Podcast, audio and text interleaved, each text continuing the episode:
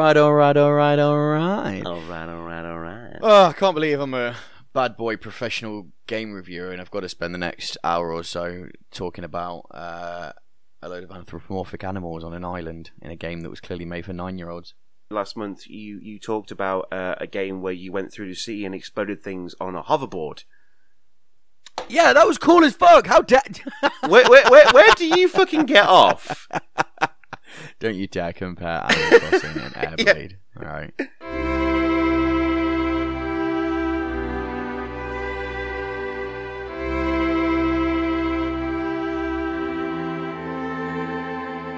Welcome back, loyal subjects to Not the Princes, with your hosts Will and Harry. Today on the podcast, we will be exploring the anthropomorphic 2020's critically acclaimed Game of the Year nominee, Animal Crossing New Horizons, a game that requires its own engagement ring because commitment is a two way street.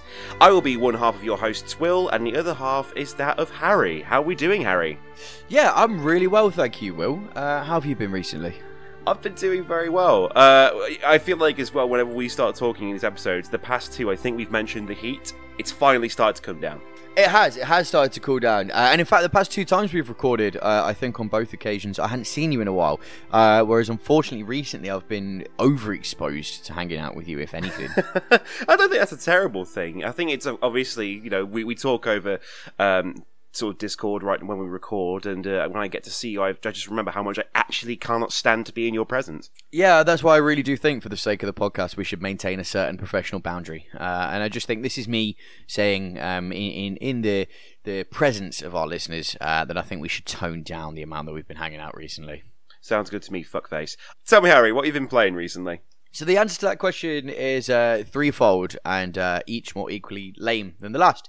Um, what I've been playing most frequently is Last of Us Two. I'm not going to divulge too much into my thoughts on it. I'm having a fantastic time, um, but this is something that I'm hoping me and you can discuss at a later date. Uh, so I won't go too far into that.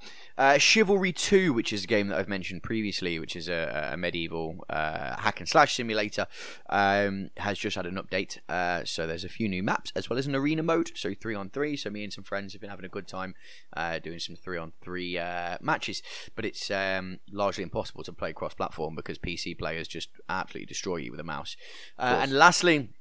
Uh, I've mentioned it before, but I have a real fascination um, historically uh, for the Napoleonic era, and so I play a lot of Imperial Glory, which is a Napoleonic real-time strategy. And I've really got into the habit of um, they have a historical battles um, part of the campaign where you can replay famous historic battles like the Battle of Austerlitz or the Battle of Waterloo. And I've been playing them um, from the loser's perspective and trying to win by uh, adding my own tactics into the game. So far, I'm doing pretty well. I've just won the Battle of Waterloo as Napoleon and uh, won the Battle of Salamanca as Marshal Soult. Um, so when I said that these answers get increasingly lame, I was not fucking joking. Um, so that's my uh, incredibly lengthy and uh, incredibly lame answer to that question, Will. So I'd like to counter and hope that you bring back some credibility to this podcast. What have you been playing? Uh, as far as playing stuff goes, I actually haven't been playing a lot recently. I've been uh, I've been occupying my time uh, with other business ventures and, and the like. Um, I will say that me and my uh, girlfriend we've been playing through Telltale's The Wolf Among Us recently, which has been quite fun. Obviously, you know, a moral choice game. You can see the kind of person that you're dating. It's like, oh, you've made the wrong decision. That's cute. That's fine.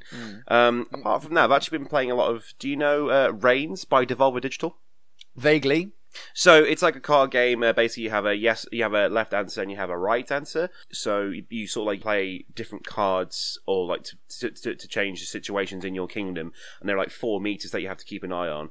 Uh, It's very it's very simplistic gameplay. You know, it's very satisfying to play. It's just quick, uh, quick, concise fun. Um, yeah, just oddly addictive for some reason. I don't really think there's anything else because the last time I said I was uh, playing Yakuza 4, and I don't think I've actually touched that since our last recording. I think it's the first time that your answer's either been not Yakuza or Persona uh, as an answer to that question, and this is our, what, our fourth episode, fifth episode. Yeah, well, they're, they're, they're games and series that demand so much of your time. Um, but yeah, I don't think I've been actually playing that much recently. Uh, I will say, actually, on that note, uh, as as usual in the background, I'm always playing Hades for what it's worth. Uh, still, still great game. Game of the year I- 2020, not a discussion. Interesting that you, uh, yeah, interesting that you said that. I actually uh, read an article on a gaming forum that I'm part of last night of a whole host of people agreeing that Hades was one of the best experiences of the year, and it's 15.99 and it's payday next week. I'm definitely going to treat myself and see what it's all about. oh, fantastic! You'll have such a good time, mate. And It's if I may really ask, uh, if I may as well, sorry to interrupt you. If I may ask, um, how do you feel about The Wolf Among Us? Because I was really disappointed when uh, Telltale collapsed a few years ago. Uh, I, I really quite enjoyed some of their games. being a big fan of uh, the Fables comics that Wolf Among Us is based on, uh, it kind of broke my heart a little bit. Um, but uh, it is rising from the ashes. They they did they re-announced the Wolf Among Us two, uh, I think back in 2019. Uh, and they're they're developing the whole thing at once rather than Telltale's old model, which was uh, develop an episode, then develop the next one, the next one. Um, they haven't uh, released an update yet. They said something back in December 2020, just to be patient. Uh, and I've been sitting here for a while waiting, and uh, hopefully, when that eventually um, graces the internet, uh, I will be the first to be screaming on the front lines that this game has finally come out. Well, I'm glad to hear that. And Will, thank you for that. But we would be remiss uh, at this point if we didn't catch up with our usual segment right before we get into gaming. Have you got a drink in your hand at the moment, Will? Uh, I do. I technically have two. Oh, talk me through them. Okay, cool. So I'm currently sipping on some Diplomatico uh, rum. Very nice, very good. Uh, and as I'm doing this here, oh god, nailed it. Uh, I'm having a Peroni. Uh, no name, no name brands over here. Uh, I looked after my friend's cat for a couple of weeks, and he came round today with a bottle of a what with, with a cra- little small crate of four Peronis, and I said, "Yes, I will take those. Thank you very much, sir." What about yourself? What are you drinking? Well, I confess, uh, despite a weekend of excess, which you were somewhat involved in, uh, I've been on a bit of a calorie count recently, and so I'm on Lidl's own brand hard Seltzer, lemon and lime, 70 calories a can.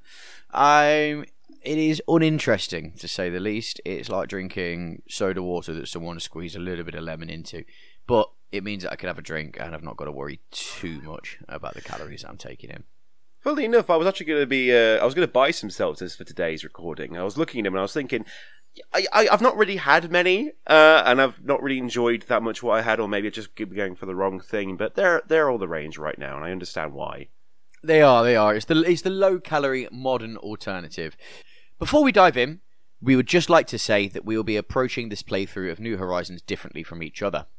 Half of the reason this game is being covered on this episode is because we both knew that we would have extremely different perspectives, both as a veteran fan of this series and one who, like most of us, found a way to unwind during the pandemic during the last year. Will will be continuing work on his island as he has since the game has launched, and Harry will be bringing his experiences from watching other people play the game, as well as his misconceptions from consumption of media and ideas about the series generally. We think that coming at this from both sides is going to help us deliver a deeper and more varied critique than if we were both in the same place, as we have been so frequently in our previous episodes.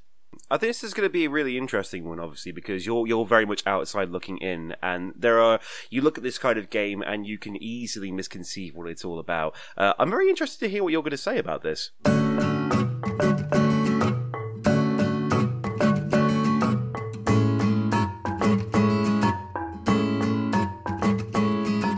So to talk about where everything started, uh, the origins of Animal Crossing date back to 1986, where one of the series' two creators, Katsuya Eguchi, moved to work at Nintendo headquarters from his home in the Chiba Prefecture in Japan.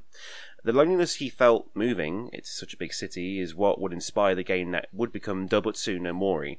Dobutsu no Mori was born from the idea of spending time with those you love, which has remained a core theme of the series since its creation. Eguchi was initially worried that the series wouldn't be as successful as the other games, as its concept and gameplay loop was seen, at least in his eyes, uh, as unprecedented for the time. Uh, which, of course, is a very different story now, but we will work our way around to talking about that. Dobutsu Mori translates to animal forest if we're taking it from the literal Japanese, which obviously we now know has been localized in this region as Animal Crossing. Often forgotten but nonetheless important, Animal Crossing's debut title released on the Nintendo 64 on April 14, 2001 in Japan. There would be a enhanced port release, which is what we would see over here in the West. We didn't get the Nintendo 64 version at all. Uh, North America would would receive this enhanced port in September 2002, followed by Australasia in October 2003, and about two years later, it would finally hit European shores in September 2004. Celebrated at the time for its unique take on the life sim genre, Animal Crossing enjoyed moderate success, even though the GameCube itself wasn't the most successful console sales wise. Where fans like myself seemed to start their journey was with Animal Crossing Wild World on the Nintendo DS, which released in Japan in November 2005, North America and Australasia in December of the same year, and March 2006 for everyone else in Europe. Wild World was the first entry in the series to introduce online connectivity, which the series would feature in every title in the mainline Animal Crossing series from this point onward. Though highly praised, Wild World received criticism for its lack of innovation compared to its predecessors, having not, well, predecessor, having not done enough to vary itself from the game before. Even so, Animal Crossing Wild World would go on to sell more than 11 million copies, which was almost six times as many copies as the original Animal Crossing sold on the GameCube. Before we continue with this fantastically written rundown of the origins of Animal Crossing. It's worth noting here that as someone who knows very, very little about the series uh, and hasn't had the chance to play through it properly yet, that this is written by Will, and I'm going to be voicing part of it for the sake of longevity and fairness. Next was Animal Crossing City Folk, which was released between November and December 2008 across all regions on the Nintendo Wii. Though the formula would be very similar to the games before it, City Folk let the player visit a new location, the city, and would get to explore its many varied forms of entertainment. City Folk would also allow players to import their character from Wild World. This import of data would carry over the design and catalogue of items acquired from the respective playthrough of Wild World, but would not carry over items or currency. The critical reception of City Folk wasn't as kind as it had been to the original game or Wild World. It seemed like Nintendo had once again not made a varied enough experience to justify an entirely new release. This seemingly reflected in the sales, as City Folk sold around a third of what Wild World had sold when looking at lifetime sales. Trying to push the series in the right direction, the next entry in the franchise, Animal Crossing New Leaf, released for the 3DS in November 2012 in Japan and the rest of the world in June 2013, would break the mold and introduce a variety of new ways to live your life in your own perfect world. These changes would be how the game starts enhanced customization for characters and homes, the ability to swim, and access to four player minigames via travelling to Tortimer's Island. The biggest challenge was that the player character became the mayor of the town, meaning they would be responsible for collecting funds for public work projects such as bridges, benches, etc., and adding new venues for the player to visit. As well as this, the play could pass ordinances, not violent ones, obviously, that would encourage growth in the town. This may be in the form of encouraging their residents to plant more flowers or by getting shops to open early. New Leaf was seen as a breath of fresh air and is regarded as fans to be largely the best in the series. This shows in its sales, which surpassed that of Wild World, which would make it the best selling in the franchise, selling a total of 13 million units worldwide.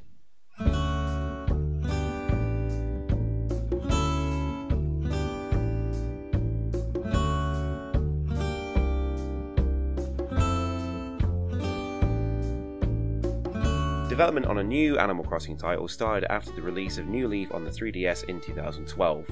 As with most entries in the series, the series developers sought to make the experience welcoming to both newcomers and veterans alike. The developers knew from the start that they wanted to make a desert island setting their theme for the game, as they felt it would break the mold from their very similar town settings that they've had in their games past. The new DIY crafting system was implemented early into the game's development to keep players within the theme of the game, by using the environment around them as a resource rather than being used to just make money slightly faster. As well as this, Nook Miles were an idea inspired by mobile gaming. Game director Aya Kyogoku thought this would be a great idea to keep the rewards for exploration and tasks constantly flowing, so the player would always have an opportunity to do something whenever they signed in. One thing the developers noticed from previous games is that players had a tendency to restart the game several times until they were happy with the preset island layouts that they got. Because of this, uh, they introduced a terraforming tool, which is accessed later on in the game. Uh, it gives the players a chance to create higher and lower ground, as well as change the earth beneath them into various forms of land, like tiles, grass, concrete, etc. As with anything in the gaming industry, every single title that has been released throughout history, fans have found some way to exploit it or get around the barriers that the developers deliberately put in place in one way or another. Time traveling, which is a save abuse where you change the system clock to go into the future and thus speed up various processes in the game, had been a frequent problem throughout the series. And so, to try and curb the use of it, there is no waiting times for crafting items or terraforming. This didn't do much to stop time traveling, however, as players are still using the method for resource farming continuously. We can't talk about the development of this game and future games on the podcast without avoiding the COVID 19 pandemic. The developers were very worried when various countries went into lockdown around the time that the game was set to be released, and Kyogoku said that she and the rest of the AC team hoped that players, old and new alike, would be able to use this game as an escape from the grim world of isolation that so many of us were thrust into. And I think I can speak for many of the people that I know engaged in the game that this was what would become the lasting legacy of New Horizons. Did you know um, quite recently? Um, uh, apologies to divulge a little bit from uh, Animal Crossing, but uh, I read recently that Sp- when Spyro Enter the Dragon came out, um, they suffered leakages in the form of a cracked version um, before the game was released, actually, uh, and they developed a method by which they could tell uh, if you were playing a cracked version, because they, they would run various commands and see how the game reacted to it. Mm. And if it detected that you were running a cracked version, the game wouldn't stop it would just get increasingly more absurd and more like uh, buttons would be rearranged on the control mapping. You wouldn't be able to pick up certain items. You just wouldn't be able to progress past certain points. So you could play the game technically, but it was a horrible, horrible, janky, buggy experience deliberately to put you off ever playing it again and to punish you for cracking the game. It sounds like the first ever roguelike.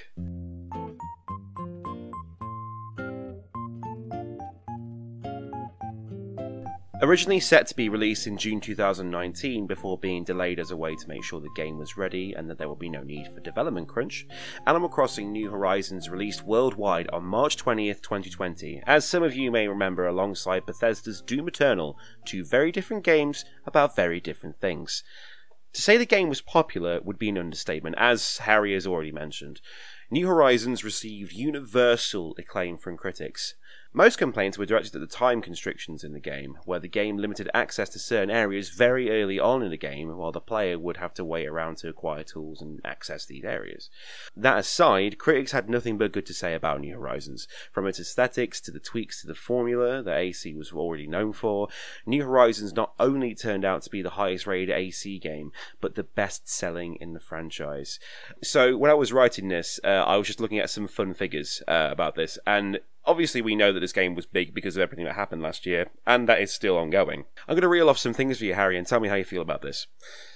To this day, the number of copies sold amounts to more than 32 million units. Okay. Yeah, okay, That's impressive. It's impressive. Yeah. It took six weeks for New Horizons to sell as many new units as New Leaf had done in eight years.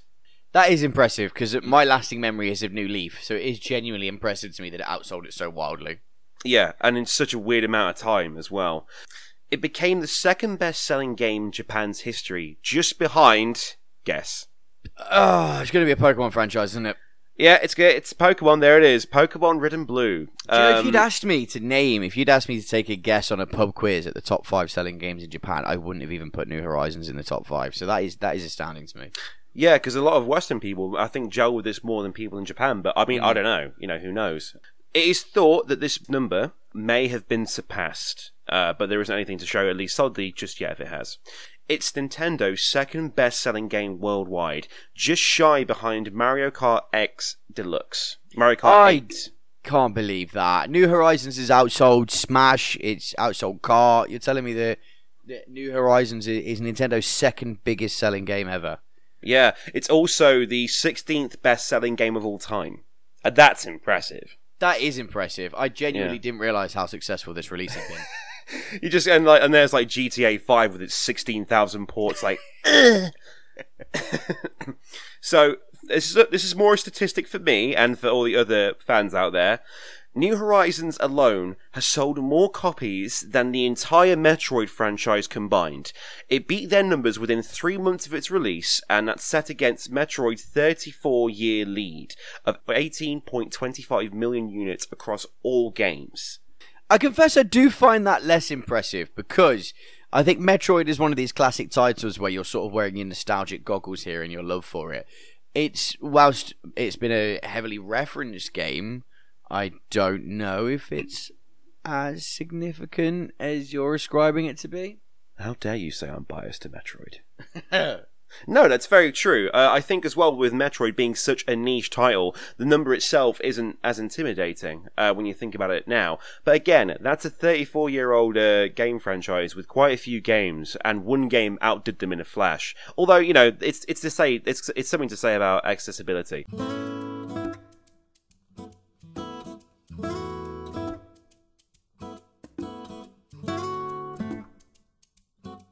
So now we want to talk a little bit about the story in New Horizons, and in order to do that, we're going to speak a little bit about what my misconception is uh, of the story in uh, New Horizons. So it's an interesting thing putting pen to paper on what the storyline of Animal Crossing looks like as a person that has only ever experienced the game via osmosis, consumption of media, and my own general prejudice. I know that for some undisclosed reason. You are the new resident of an island. I'm not sure it has a name, I'm assuming you name it. And the story is largely based around you assimilating and assisting the community around you, as well as developing your own plot of land. I think through sheer meme exposure, I know that the island is ran, or at the very least, your main point of assistance is a dude called Tom. Tom is, I think, a raccoon. I'm not 100% sure, or something along those lines. How Tom relates to the story and the other residents, I'm not really sure. Is this dude the mayor? The, landlord? I'm not really sure if there is an overarching plot around that. I'd derive so much more joy from this game if there was a system of inter-resident intrigue that developed, and you were forced to help resolve things like bitter divorces and custody battles between the, animal, between the various villages on the island. But I suspect that Will is about to tell me that the plot is slightly more family-friendly than that. Well, for your PEGI 3 rated game dealing with divorce, I gotta say it's a little bit different. So, when you play New Horizons, you start the game as you're moving to a desert island. That much you were quite right about. Um, alongside series regulars like Tom Nook and his apprentices Timmy and Tommy. Uh, for the record, Tom Nook is uh, a tanuki, which is a, a creature from Japanese mythology that takes on the form of a raccoon, but they can change their shape.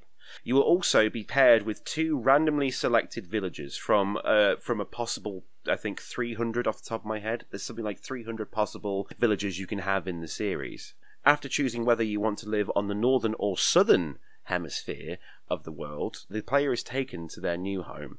After naming the island that night, well done, Kenai, you do name the island. Tom Nook gives the player accommodation, which is in the form of a tent, and then you eventually work your way up to a small home. Then it's just classic Animal Crossing. You know, taking on tasks in a non linear fashion to slowly pay off your loan from Tom Nook, acquiring more residents, meeting more series mainstays like Blathers, the Able Sisters, and the fairly new but much beloved Isabelle, uh, and getting the island to a more visually appealing standard. Hold the fucking presses. Did you just say Tom Nook loans you some money in order to live on the island, and you owe Tom Nook money? So Tom Nook lends you a mortgage. Tom Nook is a do you banker. want to like put um, some Russian music behind you when you do this? Yeah. Yes, please. I would. Add, in fact, in fact, cue Soviet Union theme tune in one, two, three.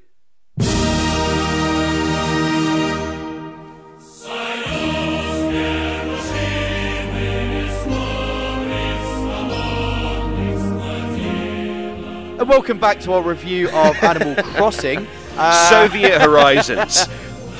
yeah. Apologies for that brief divergence. Uh, Will, please uh, carry on. Uh, so once a certain amount of criteria has been hit, basically you'll get a, a, musician called KK Slider, who is also another series mainstay, to visit your town, uh, and he'll play an opening. Uh, he'll play the opening theme. KK yes, he's a cool dude. He's a dog with a guitar. Yeah, if you're a real KK Slider fan, name his 10 biggest Uh, songs. they all start with the word KK, for what it's worth. um, once you get KK Slider to visit your town, basically he'll play a his rendition of the theme to the game, the credits roll, and everyone's happy. After that, the player is once again given free rein of the island's activities. Only now stuff like terraforming is unlocked, and KK can be seen most Saturday nights outside the town hall, playing music at your request. So it's a case of the, the, the storyline essentially continues indefinitely because the, the development of your town is the oh, objective. Oh yeah, right? it seems quite metaphorical that even though you feel like you've done so much, actually you've accomplished nothing, and life just goes on. It doesn't just stop.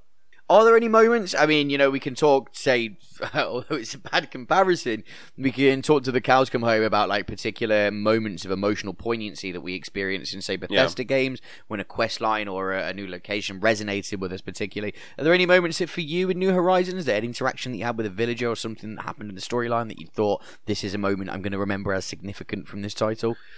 I found Filbert's shirt on the floor and I, I gave it back to him. It's pretty, pretty wild. Cool. Pretty wild.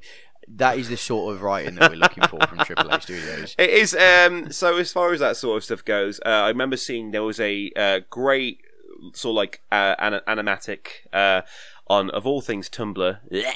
Um, but it was somebody who had um, sort of like had a villager in their younger days when they used to play Animal Crossing, and then they played. Uh, they hadn't got them for a while in their ventures, and uh, basically they they found themselves with that same villager again in New Horizons. Uh, and it's so it's so sweet how like you can build these sort of like weird connections with arguably what is a computer with about sort of like ten mm. presets. I think that, that there isn't as much variation in the villages as people think there is. Um, but mm. I hmm. think as far as for me, like um, like the the impact that um, oh, like a significant moment for me in New Horizons was, I think mm. it was probably when uh, just after I'd um, got hit that credit roll screen with KK Slider, I just you know, and again I was let back into the world. Uh, I was sort of like, oh god, I could put this down now, and I just didn't. I kept playing for a long time afterwards. Mm. Uh, I, I, uh, as as is tradition, with any Animal Crossing game and stuff, any sort of live sim, for example, like The Sims and whatnot, you you get to a point where you just hit a you hit a wall. You stop playing and you'll pick it up months later, and the island will be covered in weeds. But it will be like returning to your second home. And again, it, like it is, it is, it is lovely. But I personally found, without going too far into this uh, review ahead of time, now uh, I found myself hitting that wall way quicker than I ever have in this particular series. Mm.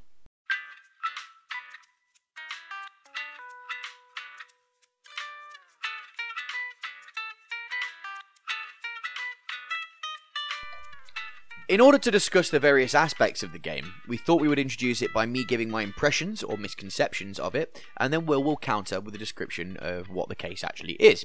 So, firstly, we're going to talk about gameplay and multiplayer.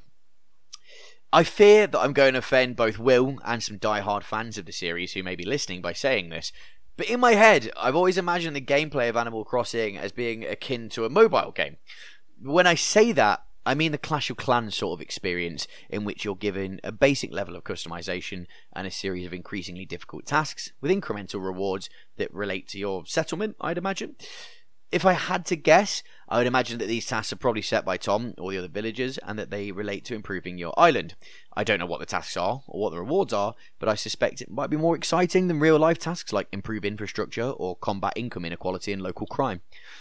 The rewards, from what I've seen, seem to be largely collection based rather than directly benefiting gameplay. I know, for example, there is a museum that collates fossils or something along those lines, and that you can display your various rewards in your own home.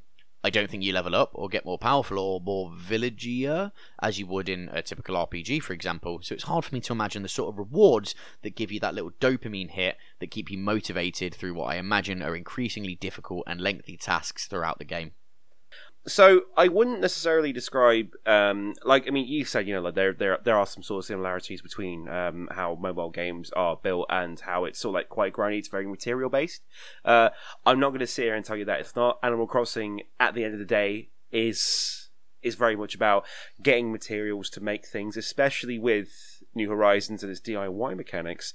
Um, but as far as tasks go, um, with you know getting them from Tom Nook and uh, other villagers, doing all these other little bits, yes, there is there is there is something so like there. Uh, you when you unlock the town hall, for example, um, you can talk to Isabelle and she'll be able to give you an island rating. So your island can be anything between one to five stars, uh, and it all depends on how your island is designed. So have you been pulling up your weeds? Do you have uh, various breeds of flower? How many fruit do you have on your, what what variant variants of fruit do you have on your island? Um, you know, all these little things that you feel like might not necessarily matter um, now are now given sort of like a point system. And though Animal Crossing for me has never been about making the best island, it, it is more of a therapy getaway. There has always been this uh, perfect island in my head, at least, that I'd never been able to achieve, and a lot of people themselves haven't been able to achieve. But I mean, you, you go on, you go on stuff like. Um, you, you, go, go on stuff like the internet and you just see the incredible the incredible precision some of these people have in their placements of certain things. You're like, man, this is it shouldn't be this complicated. Why doesn't mine look like that? It's the it's the bit from The Simpsons where he makes the barbecue and then he take he moves the box out of the way from the picture and it's and it's it's a mess. um, as far as rewards go, Yeah, yeah, yeah. so uh, I mentioned earlier about Nook Miles. Nook Miles are a new thing for the series, um, and basically they're like a point system that you can sort of like exchange for uh, furniture and other other things, other items in the game. Uh, Nook Miles are also essential for you to get Nook Miles tickets, which will uh, basically send you on tiny little plane trips to random islands. Um, where you can have find new villages, find new fruit, find new flowers. Um, basically, they, they, they, they implement this feature as a way to do more resource farming when you've run out of resources for your island. Because though the, though we said there aren't as many time constraints with this particular version of Animal Crossing, there are still ways where you can find yourself running out of ways to make money quite fast. I mean, in particular, you said RPG. I don't, I don't, I don't think that's something I've ever heard anyone call this series in particular. Because arguably, yes, any you know, you you you are playing a role. You are you are you you are in your own little world in real life. Obviously, we're not talking about like big number stats here. You know, it's like what's your defense? Can you know like can you beat the stock market with your intelligence? But no, you know that there are there are obviously you know uh, people do sort of like role play in this world. You know, it's very. Uh, I actually, funnily enough, I saw uh, a quick. So it was it was a TikTok and it was about ten seconds, and somebody had made their village into the the the, the festival from Midsummer. I like that. That's fucking cool, but kind of creepy. It's it's a bit it's become uh, it's become like Happy Tree Friends. Do you remember Happy Tree Friends? Oh my god, do I remember Happy Tree Friends? That was uh, you just caused a whole nostalgic throwback there.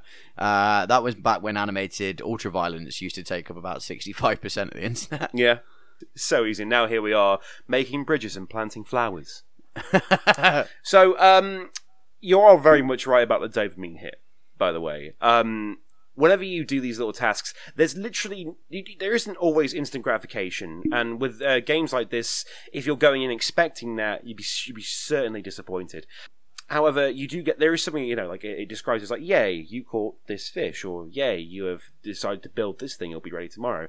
Um, it's just fun. There's nothing, there isn't anything in this game that will make you sad apart from maybe not catching a bug. But it's fine because that bug will come around again because it's summertime, and even though this particular breed of bug only appears in July, uh, you're still in July. Well done, you.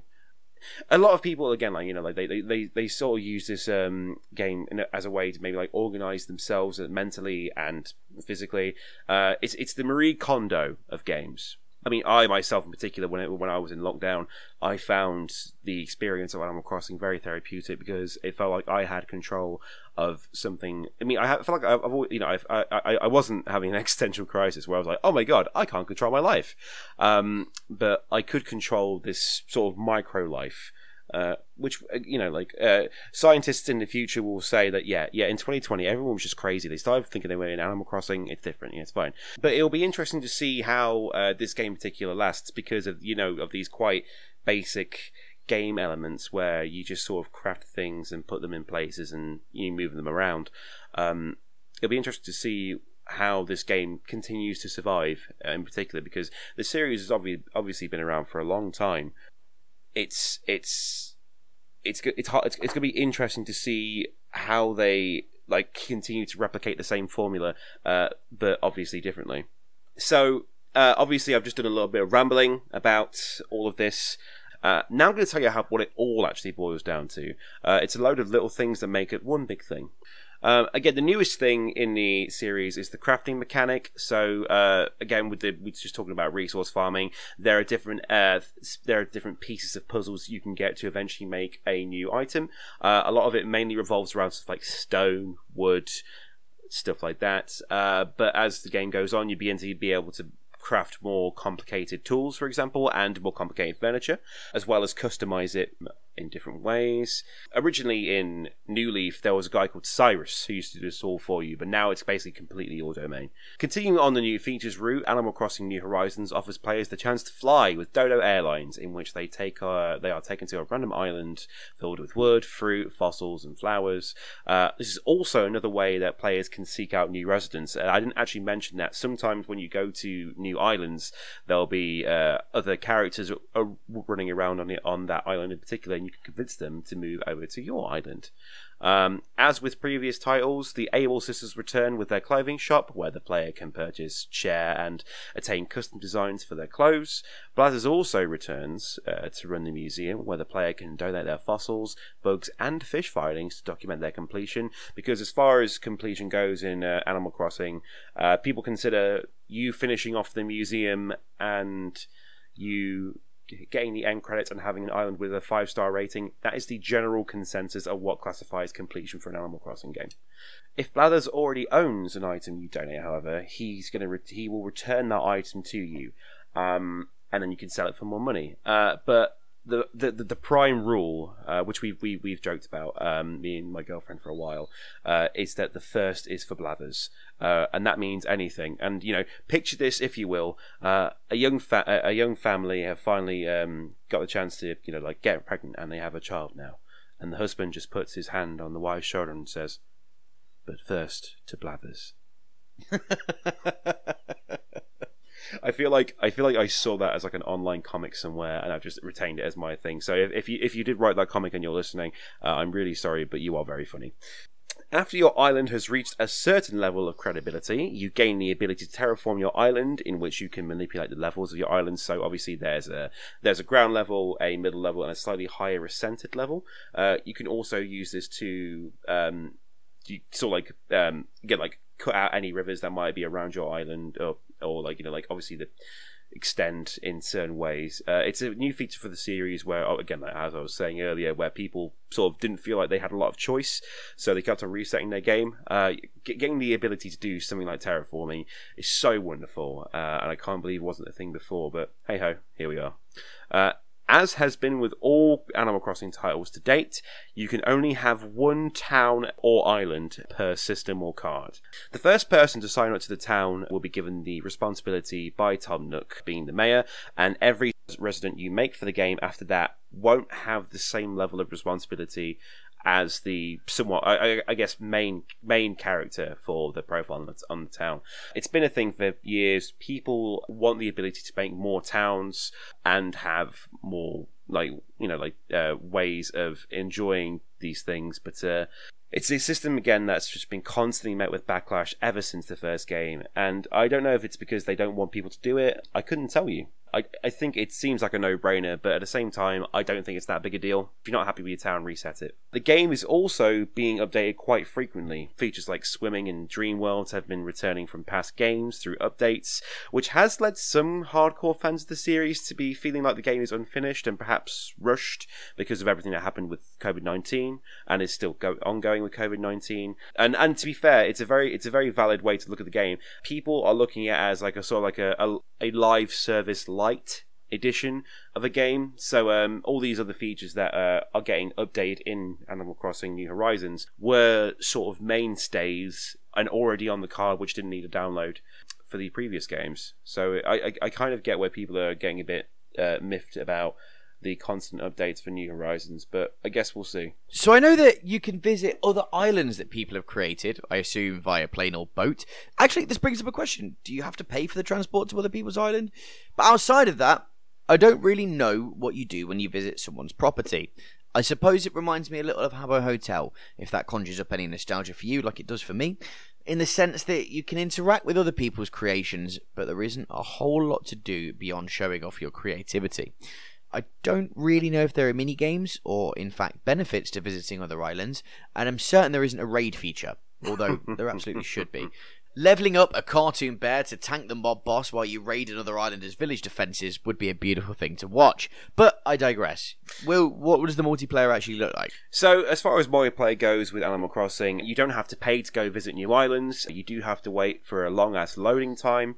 But apart from that, it's completely free. The only paying that you'll do for your air transport in Animal Crossing New Horizons is when you go and visit random islands to get resources.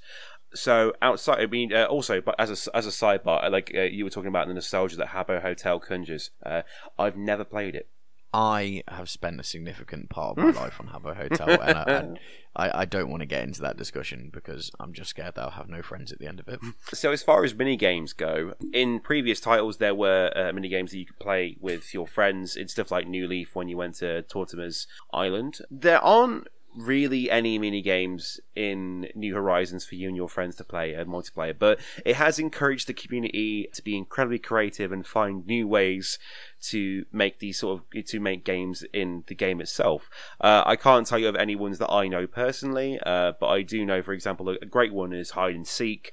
It's just hide somewhere on the island and get them and find you, and like that's you know, right, we, we're getting back down to basics. It's a it's a very it's a very simple life sim, and it is telling you to make your own fun in that respect.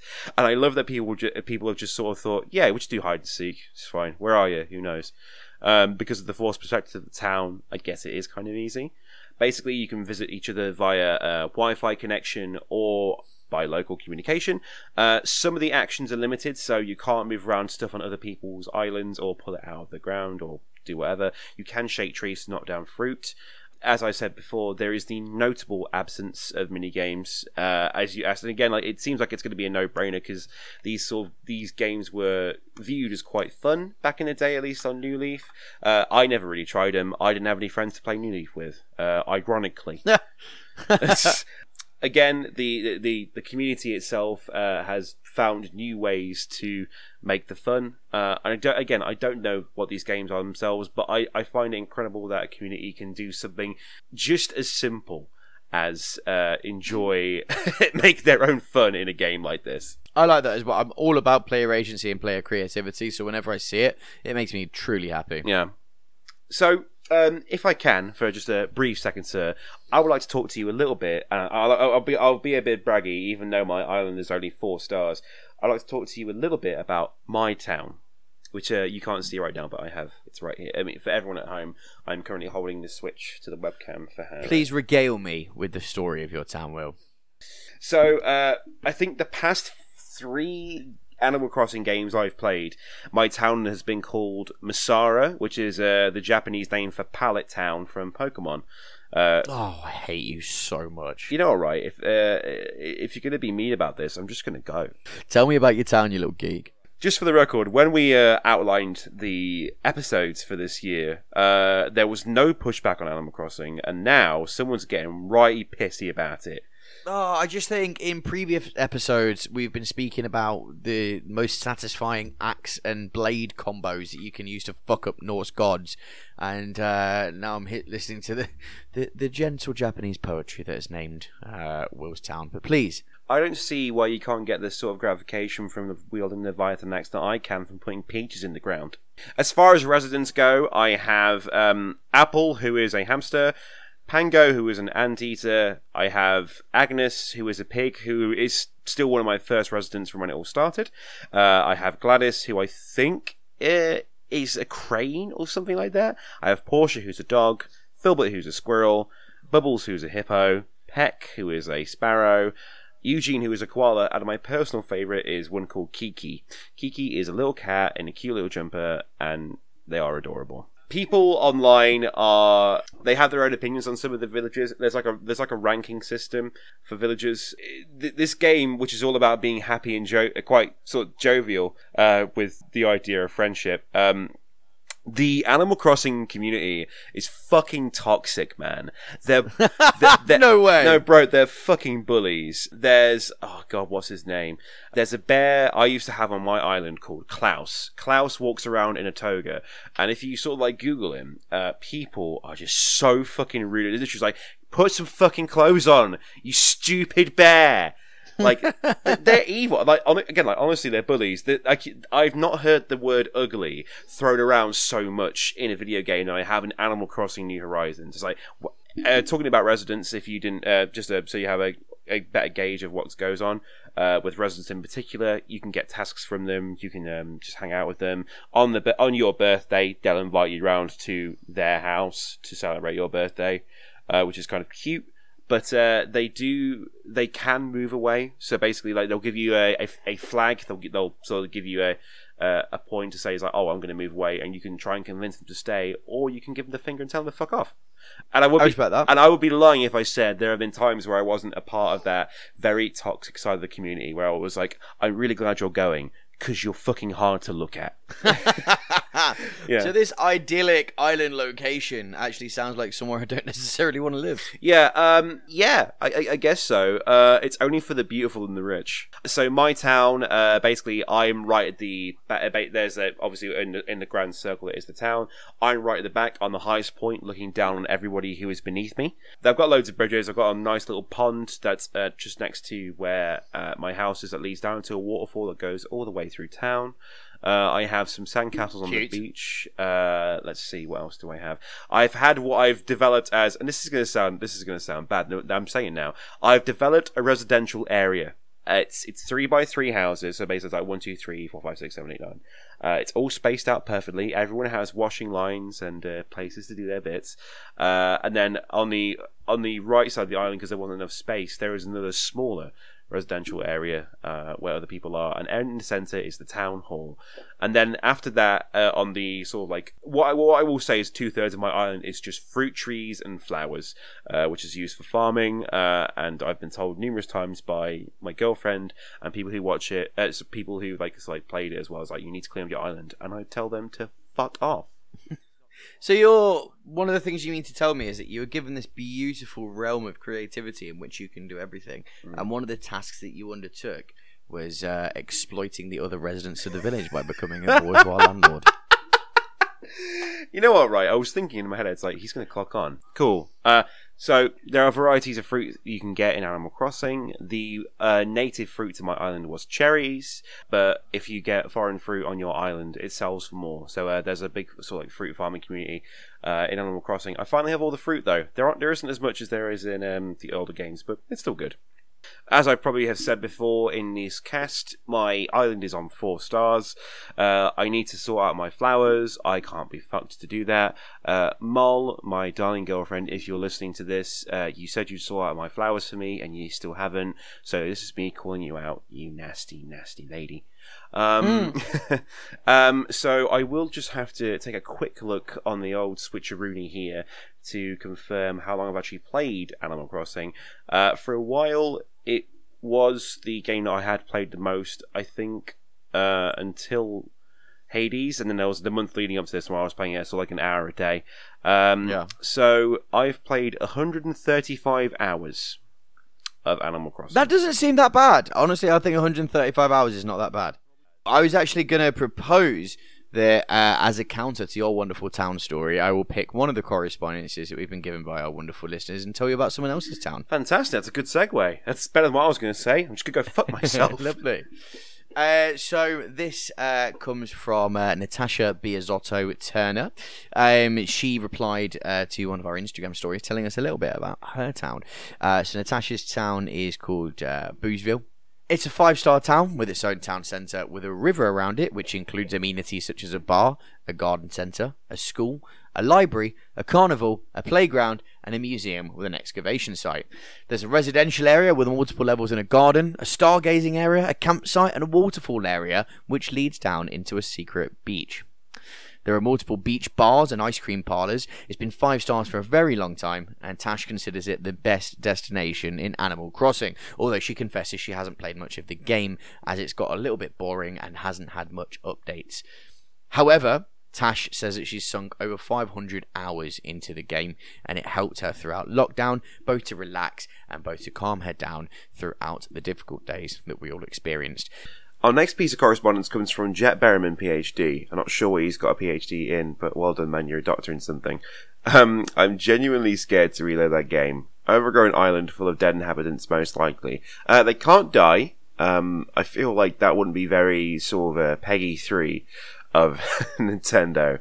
Uh, he's also pretty sure that he named his island Guantanamo, which would really sort of push the theme that maybe this island might not be the best place to be, unfortunately.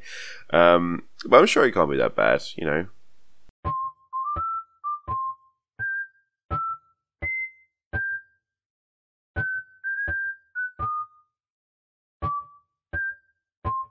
Now, as we move on to uh, the sort of latter section of this uh, podcast, we are going to be looking le- less at the misconceptions and uh, how Harry might perceive things in Animal Crossing to be. And we are going to look a bit more back into the uh, history of stuff, so he might be able to feel like a, a bit more at home in that respect, I guess. Um, so, as far as uh, voice acting goes in this game, uh, it's hard to find details on who these people are, if they are people. Um, what I did find out was, as far as we're aware, there has never been an actual name associated with the uh, voices in Animal Crossing. And if you've heard heard them, by the way, uh, Harry, Yeah, I'm sort of garbled, high pitched noises, right? yeah, yeah, yeah. Uh, the best way to describe it is, you know, it's very sort of like um, it's it's, it's, very much a, a, a baby's cartoon. You know, don't have to think about it too much. Just put it on, it's all good. We do know that in at least the original Animal Crossing, the language you hear is based on a text to speech computer generated voice you would hear on Mac computers. So the characters in the game speak in the language known as Animalese, though it's indiscernible at the pitch that it is and the pace that the characters speak. When slowed down and pitched in varying degrees, Animalese becomes a very loose form of English. This works very similarly in Japan, though it's easier to understand because Japanese kana characters represent syllables rather than letters, making the Japanese version a better representation of the words being translated. Again, I just found that very interesting. Even I'm not um I'm not a linguist or anything like that. Just stuff that I've just found very interesting. Credited for the music of New Horizons are Yasuaki Iwata, Yumi Takahashi, Shinobu Nagata, Sayaka Doi, Masato Ohashi, and series regular composer Kazumi Totaka. Totaka has had his hands in the music of Animal Crossing since the games first began. Totaka has been the sound director and composer for the series for nearly 20 years, giving each game its own musical identity. Obviously, being island based, the music in New Horizons takes on a more tropical theme. Who knew? Uh, this is reflected during, uh, with instruments like the conga and the ukulele uh, throughout the game that you hear primarily rather than sort of like other stuff. Music changes to reflect the time throughout the day, and although hardcore fans of the series have said that there is a certain lack of variety in the, the music of this game, everyone seems to agree that the main theme for the game is some of Totaka's best work. The character of KK Slider has always been seen as a self insert for Totaka himself, as Totaka has also composed various songs that you can hear even at the request of KK himself. Totaka has said that he didn't want the soundtrack to be too grand, as he feel, feels like it would have taken away from the real experiences that he drew from, as well as the intimate relationship the game shares. Uh, another fun tidbit of information for you, uh, any Totaka fans out there, there's a thing called Totaka Song, which is a very short 19 note melody that is hidden in almost every uh, game that he composes. Uh, here is a clip of what it sounds like.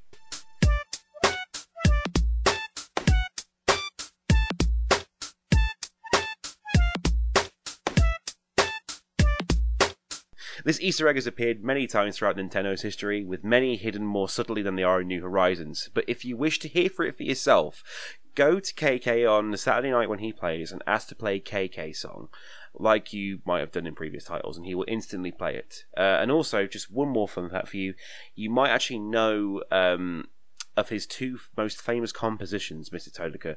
He is responsible for making the Mii Plaza music and the music for the Wii Shop channel for the Nintendo Wii, which are very, very nice, calm, minimalistic, uh, lovely little tunes.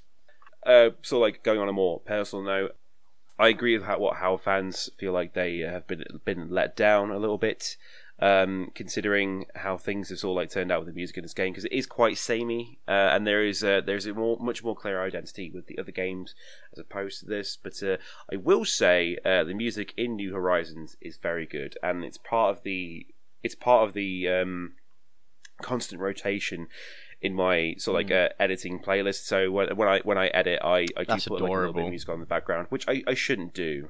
No, it's uh, it's uh, whenever I edit, I, I I put a little bit on the background, just um just you know mind mind and stuff because when when I'm hearing my voice constantly and your voice and all of the ums, uh, I, I do start to go a little bit insane. I can imagine those are long hours spent toiling over, or what frankly are a lot of ums. Yes, yeah, Harry, you got you have no idea. I promise you, you have no idea.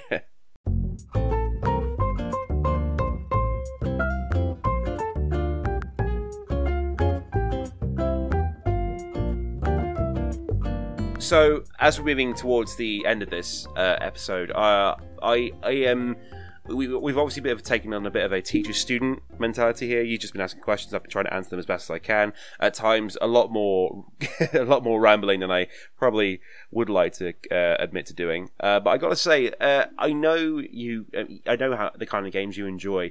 Do you think you could vest yourself in something like Animal Crossing, or would you want a bit more of an intensive life sim? Because I understand this game in particular is a bit is quite light in comparison. I'm going to go back here to a, a phrase that we've used in, I think, every single one of our previous episodes, and it's getting to the point now where it's becoming a douchey cliche. And that's that a lot of my enjoyment of video games are derived from games as an art form. Uh, and that's certainly not implying whatsoever that Animal Crossing i- i- is not a piece of art, because it, it was constructed by a number of artists, from visual designers through to uh, the audio that you've just spoken about. But when I think about the sort of gameplay that I've enjoyed historically, um, both in the intense uh, story-driven campaigns that I've played in a whole variety of single-player games, through to the strategic dopamine that I get from real-time strategies, um, I'm not seeing a whole lot although I am seeing some beautiful aspects of Animal Crossing for other people, I don't think I'm seeing a whole lot that would necessarily appeal to my playset. However, in saying that, it's really important, and one of the things that I think a lot of game critics should acknowledge is that although you may acknowledge that a game doesn't necessarily fit into your repertoire, that doesn't mean it's a game that's any less valid. Um, in fact, the experiences that I've heard from yourself, from Lily, from Tash, um, they're beautiful. And to see a game that has given people relaxation, joy uh, and a bit of escapism during what's been an undoubtedly difficult year and a half. Um, I, I think that's a beautiful thing to see, and it truly does fit itself into the category of games as an art form, just necessarily art that I might not want to partake in. It's a very uh, astute observation, and I, to be honest, as well, like I, I it- obviously, you know, I'm, t- I'm, I'm, in, in a way, I'm trying to sell this game to you, and uh, if you haven't been sort of teased by what I've told you, I completely understand why you probably aren't going to get into it so much.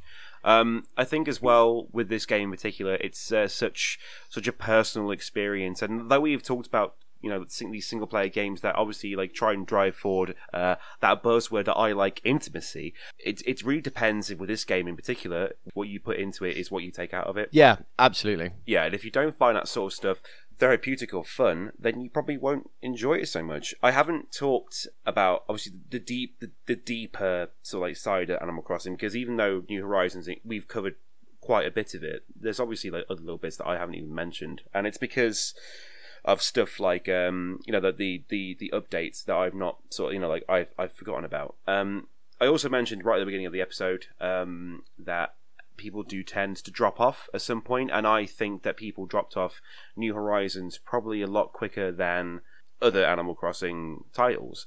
Uh, and I don't know if it's because there was a, you know, like a, a, a difference in how the game came off. Um, but I was thinking when I stopped playing uh, Animal Crossing New Horizons, I didn't feel like I was I was missing it as much as I missed other ones. Maybe I've grown up. Maybe the maybe the animal game for the 27 year old man just isn't doing it anymore. Maybe I It just want well be. maybe I just want manly experiences like anime visual novels. I think, though, uh, to draw it to a conclusion, from the impression that I've got from yourself and from the research that I've done from this episode, I think the community can be vaguely split into two kinds of people uh, newcomers and veterans. Yep. Newcomers seem to adore this game, while the long-time series fans can be more split on it. New Leaf is regarded as the best in the series by many, and most of the criticism by long-time fans points towards the handling of New Horizons. Seasonal updates have been pulled up a fair few times, as these were always a part of Animal Crossing games since the beginning, but now they've been regulated to game patches directly from Nintendo. They also argue that there haven't been many new events since the launch of New Horizons, and that the ones that have been patched in have been classic events without much variance from their original state. I feel there's a certain theme emerging there, or they have somehow evolved into something worse, such as the infamous Bunny Day. Yeah, uh, Bunny Day was a big thing. It was it was like their first big event when um, it happened, and uh, there were eggs everywhere, and it wasn't fun. And honestly, it was kind of annoying. Yeah. Bunny Day's never been good. Man, fuck Bunny Day. That's a cold I, open. I, I, I, yeah, I tell you what, like literally, I also like I understand like I, I've probably not sworn as much in a game where I, or like as stuff like Animal Crossing. I'll just say that like fuck, hmm. I didn't, I didn't get the didn't get the fucking butterfly. Shit. It's also argued that the game was missing essential features from the get go. There have been some displeasure at the fact that the player couldn't initially swim when the setting in the game almost dictates the necessity of swimming as a gameplay feature. The lack of multiplayer mini games and the introduction of durable gold tools, a first for the series, are some of the biggest offenders to die-hard fans, but all of these factors have left some feeling that the game is unfinished. And so I think we can uh, draw the evening to a close after what's been a really, really enjoyable discussion about a game that I haven't had a chance to engage with, but I've really enjoyed learning about through the osmosis of other people's emotions and experiences. Are there any closing words from you before we say goodnight to each other, Will? Um, I do, I do kind of agree with the community. I do feel like New Horizons uh, was released in a sort of like half-boiled state, and though it is very good, and you know, like you know, it, it, it does it does get better as as much as it goes on because now there's obviously some newer stuff. Uh, I would recommend going back to it. I picked it up again uh, during the month uh, leading up to this podcast to try and like uh, get back into it, and uh, I didn't. I, though I didn't play it as much as I thought I would. I still ended up playing it more than uh, initially. I, I, I actually wanted to. Uh, which was again, it was quite fun. It was it was nice going back. It was nice seeing my residents. Uh, it was nice looking at the people that I thought were beautiful enough to stay in my town. Uh, it was quite nice. It was good. So, as your ears are being tickled by the uh, Animal Crossing New Horizons theme that I adore so much, uh, I would just like to say thank you very much, Harry, for tolerating me talking about Animal Crossing to you for so long. And I'm, uh, you know, I, I, think we, I think we both learned something about each other here today, and it's that uh, you don't like Animal Crossing, uh, and I swear too much at games for children.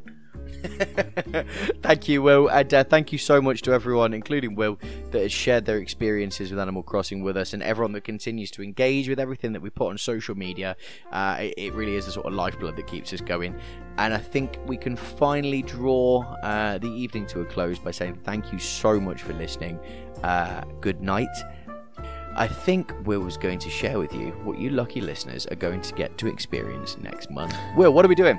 So uh, we have some of the plans over the next few months, and we're just seeing how you might gauge this. But uh, we are going to be covering Mass Effect. Uh, the edition is yet to be decided. I assume it will be from the newer HD collection. We're looking forward to it. I can't wait to talk about it. It's a game that I've wanted to talk about for a very long time. Well, to another successful day of recording. To another successful uh, recording. No, no, no, no. I'm going to go and have my dinner. Oh shit! Yeah, I gotta eat. Damn. what Damn. have you got? Uh, noodles.